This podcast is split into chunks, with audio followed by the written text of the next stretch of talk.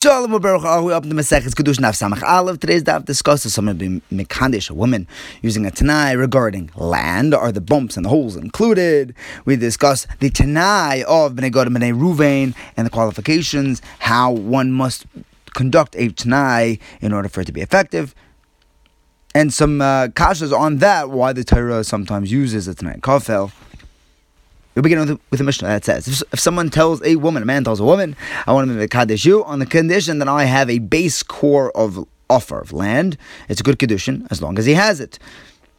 If he marry, if he's Mekadesh on the condition that he has it in a specific place, that land is in the Netherlands, then he's only Mekadesh her if the land is there. If he's Mekadesh on the condition that he will show her a base core, then it's a good Kiddushin. He just has to show it to her. But if he shows some valley that's not his base core, that's not a good Kiddushin. We assume that he is, Tanai is that he's going to show her his base core. The Gemara says, why do we automatically annul his Kedushin if he doesn't have the land when he says that he does? Maybe he does have it somewhere. We have a brysa that says that we have to be choishes, that maybe he does have it somewhere. The Gemara answers, we are choishes, but we're not gonna. But with that chayshish, we're not gonna make it a kedusha vaday. We're gonna give him a kedusha suffix. If she's mekadesh to someone else, she's gonna need a get, because maybe Taka he did have the land. It was a good kedushin. The Gemara says we had the exact same case yesterday. These Tenoim, but regarding money instead of land. Why do I need the Gemara, a whole new Mishnah, to spell out the the same Tenoim by land? Well, land is, and money are different, says the Gemara.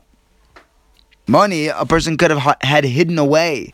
With land, if a person owns a, a, a piece of land somewhere, someone's going to know about it. It's going to be on file. That's more obvious. So maybe we would assume that he does not have the land. We're not going to be choishes that he has it.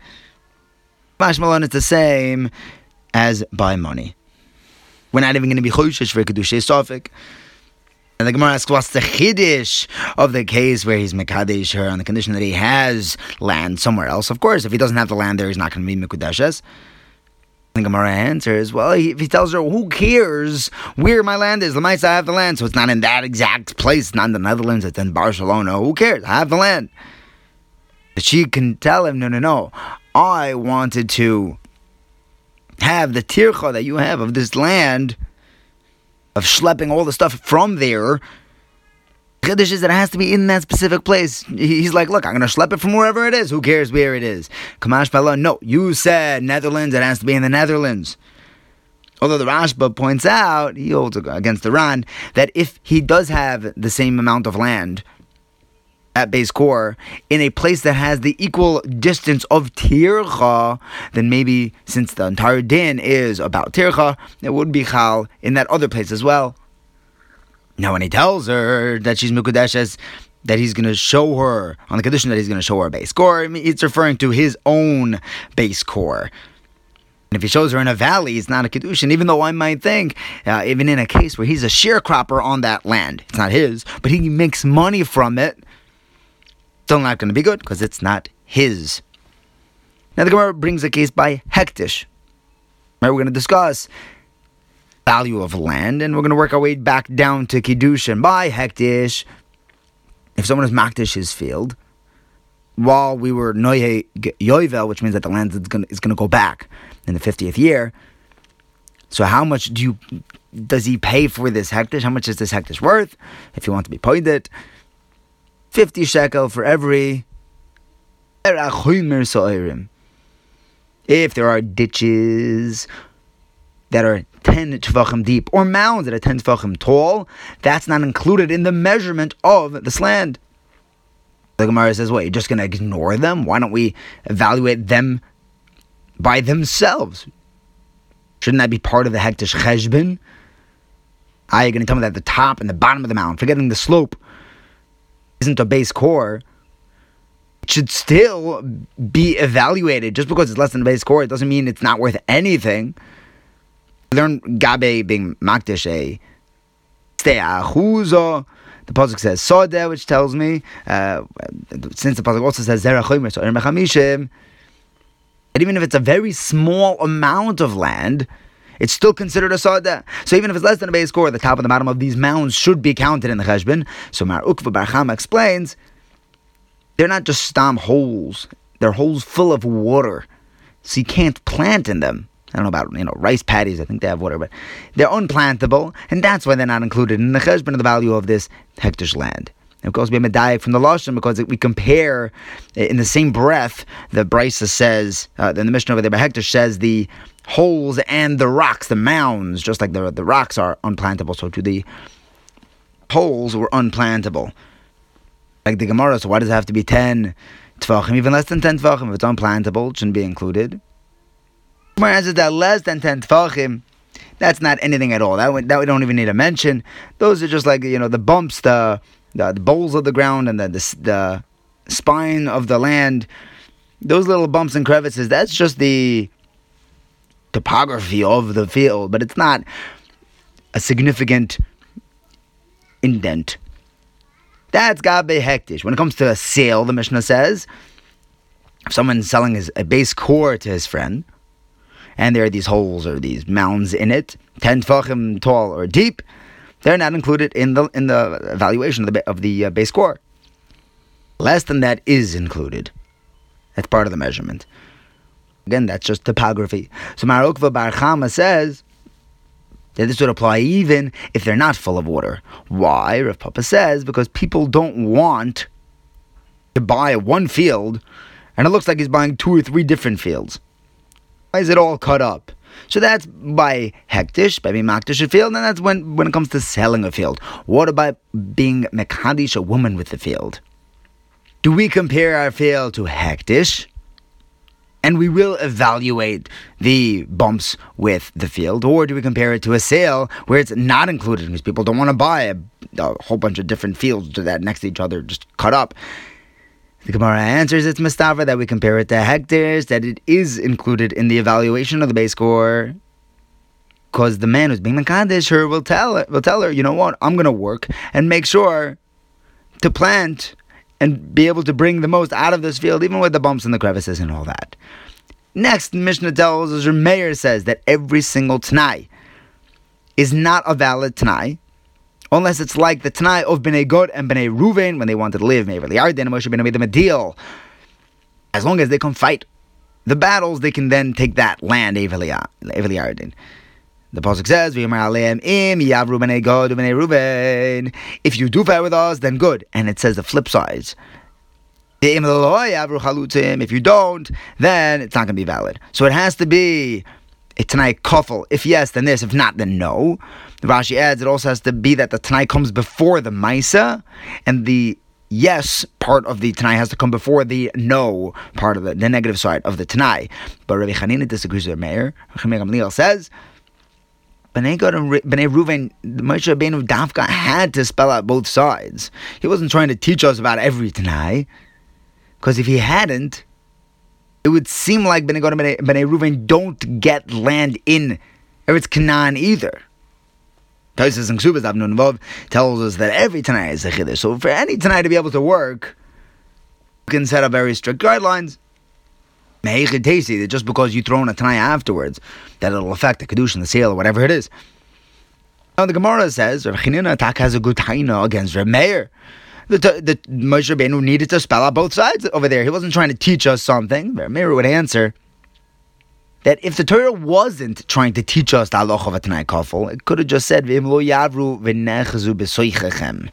Why does the, why did Moshe Rabbeinu need to tell them that davka be'aretz knan? Actually, be'aretz knan tells me it's an kafel. Okay, Rabbi Hanin ben Gamliel, he says that the Torah needed to say be'aretz knan as well, because otherwise I would have thought that the pasuk of Nechzu be'soyichem be'aretz Gilad would teach me that you guys live in Gilad, but not in Canaan. Meaning, you guys have one option here. If you don't take the land in Chutz La'aretz, you're not going to get the land in Eretz Israel. If you don't, if you don't come through with your with, with the battle with, with your end of the Tanai. But Remeir says the extra besoichechem guarantees that they are definitely going to get a nachala. Moshe Rabbeinu just doubled it over to teach us Tanai kafel. Marben Zabrayser Chanin Megamliel says a moshel comparing You know, what what can we compare the Tanai B'nei Ruvain to?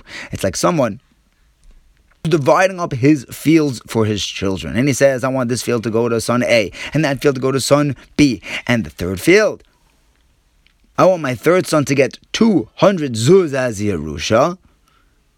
Or rather, I want my third son to pay two hundred zuz, and then he'll get the third field. However, he and then he says the flip side, if he doesn't shout out these two hundred zuz, then he'll divide the rest of the fields with the first two brothers. The only way that if he doesn't give out this two hundred zuz, he's going to get a, a equal share in the first two portions is because his father said that Tanai kafel, the second half, that if he doesn't pay two hundred zuz, then he's going to share with his brothers. But Remeir would say that it's not a good comparison. It's not the same as our Mishnah by Bnei Gad and B'nei Ruvain. By Bnei Gad and B'nei Ruvain, there was a mashmois. They wouldn't even get in Eretz Israel and Eretz Knan, and Eretz Knan. So the fact that Moshe doubled the Tanai B'nei Gad and B'nei Ruvain, that was also telling them that you guys can get in Gilad. Over here, by in the marshal, the father giving out his his nachla to three sons, he only would have gotten a chelek with the other brothers because of that second half of the Tanai. That, and oh, and if you don't pay the two hundred, then you're like oh, just any of the other brothers. The Tanai kafel was only to add on all the other nechasim besides for the, the regular portion that the son can get. So there, the, the, the third son, he's going to get that other field either way. By B'nei Gad and B'nei Ruvain, they would have gotten nothing. So you can't compare the two. And the Gemara answers, that's a good kasha, but it is a good comparison. Before we had that conversation with Remeir, before Remeir admitted that it's only the last two words of the Pasukim that are extra. Afterwards, in Hanami, it's not the best comparison. So now the Gemara says, according to our mayor, it makes sense why the Torah would say a Tanai kafel. And we have a few cases where the Torah says this. Number one, the Torah says, Im sitev se'es, v'im loy sitev lepetzach achatas roivates. I saw you good, then great. If not, then bad things. And the Yitzhar is going to stand by the door waiting. But according to Rabbi Hanin, why does the Torah double it over? Ah, so Rabbi Hanin would say, because if it didn't double it over, I would think, look, if you guys do good, you, I'll, I'll give you good, says Hashem. If you do bad, then I won't give you good. But not that I'll, I'll, I'll, there'll be any punishment. Kamash my law, and then no, there's a negative side for not doing the positive. And not following in the ways of Hashem. Now, according to Meir, it also makes sense why the Pasuk says, Oz, Tinaka me'olosi, when Avram tells Eliezer, go find a shidduch for Yitzchak. He he tells him a Tanai kafel, according to Rabbi Hanin and Gamliel, that's unnecessary. But the Gemara answers there also there was a need for Abraham to, to say a Tanai kafel because I might think that oh if maybe only Rachel wants to marry Yitzchak, but not Lavan, just still schlep her in. Kamash Malan, no, no, you need them both on board. That's why there was a special need there for a Tanai kafel. I the pasuk says, "Im lo yitze over Isha." If Rachel doesn't want to come, no, because. Again, I, he needed to flip it, uh, to say it Tanai kafel, even according to Rabbi Hanin, because Avon is on board, but Rachel isn't.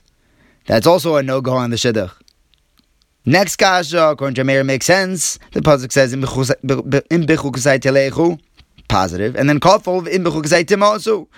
Why does Rabbi Hanin and Gamliel require? Why would the Torah need to say a flip side?